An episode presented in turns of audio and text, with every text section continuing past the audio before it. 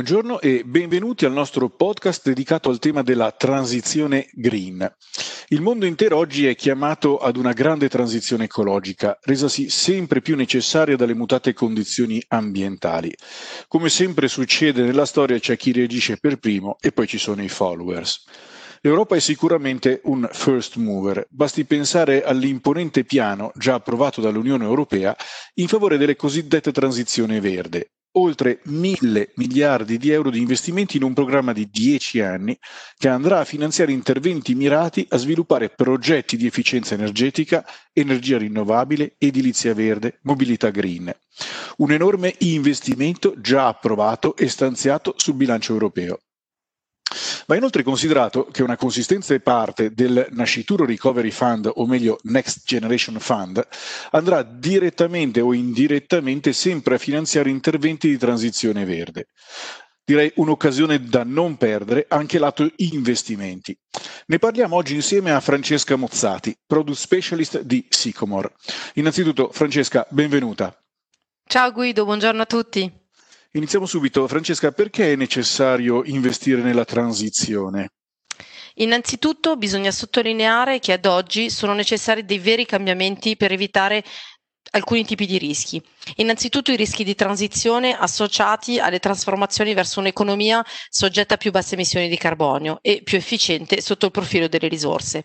Questi rischi possono essere normativi, tecnologici, di mercato o di reputazione. Il fatto che questi rischi di transizione siano più o meno ben gestiti porterà a performance economiche molto diverse da un'azienda all'altra e le aziende meglio posizionate trarranno vantaggio sul lungo termine. Ed infine i rischi fisici. Se la transizione non avverrà, subiremo il pieno impatto dei modelli di produzione e di consumo che avranno irrevocabilmente sregolato il nostro pianeta. Ma non rischiamo di essere già un po' in ritardo su questo? Assolutamente no. Esistono infatti una combinazione di elementi favorevoli.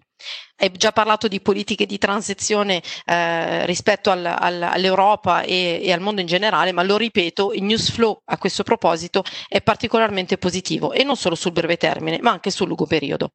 Ad esempio, ad inizio settembre, il governo francese ha presentato il dettaglio del suo piano di ripresa per il 2020-2022 nel quale 30 dei 100 miliardi di euro saranno destinati a finanziare la transizione energetica. Pertanto, le aziende che offrono soluzioni per affrontare le principali sfide ambientali dovrebbero beneficiare di un ulteriore sostegno nei prossimi tre anni. Poi abbiamo anche le innovazioni tecnologiche e tecniche.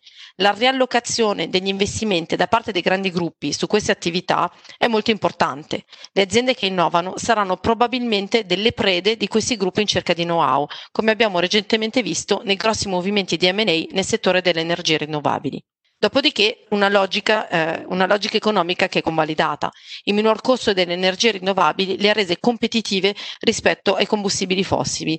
E l'ultimo, ma non per importanza, più che mai una società civile coinvolta e mobilitata. Se di Sycomore mi sembra già da cinque anni gestisce un fondo che investe proprio sulla transizione green, corretto? Sì, ti sembra, ti sembra giusto. Il nostro fondo eh, che, in, che, investe eh, nella transizione si chiama Sycomore Eco Solution ed è un fondo azionario europeo che si concentra sulle aziende i cui modelli di business contribuiscono alla transizione ecologica ed energetica e questo in cinque aree. Mobilità, energia, ristrutturazione e costruzione, economia circolare e sfruttamento dell'ecosistema. Sono escluse le imprese le cui attività, in tutto o in parte, sono disruttive per il capitale naturale o la cui qualità in termini di sviluppo sostenibile è insufficiente. L'obiettivo del fondo Sycomore Eco Solution è duplice. Da un lato avere una performance finanziaria significativa su almeno 5 anni e dall'altro contribuire positivamente alla transizione ecologica. In coerenza con questo obiettivo, l'universo di investimento di Sycomore Eco Solution è costruito a partire da tre filtri, integrando i criteri di sviluppo sostenibile. Il primo porta sull'analisi ambientale. Abbiamo creato un indicatore ambientale che si chiama NEC, che è una metrica proprietaria e significa Net Environmental Contribution, quindi il contributo ambientale netto, che misura il contributo alla transizione energetica ed ecologica, che deve essere rigorosamente superiore a zero, cioè un contributo ambientale netto sistematicamente positivo. Ed infine esclusione di attività mirate, attraverso il marchio Greenfin che esclude l'esplorazione e la produzione di combustibili fossili e chiaramente l'esclusione delle aziende con elevati rischi ESG. Ok, grazie, grazie mille Francesca. Uh, un'ultima cosa, la performance del fondo ci danno una misura della opportunità di investimento anche per i nostri clienti. A fine settembre la performance year to date del fondo è stata del 4,2%, mentre quella dell'indice Morgan Stanley Europe è stata pari a meno 13,9%. Dal lancio cinque anni fa la performance del fondo è stata del più 32,3%, mentre quella dell'indice Morgan Stanley Europe segnava un più 10,6%.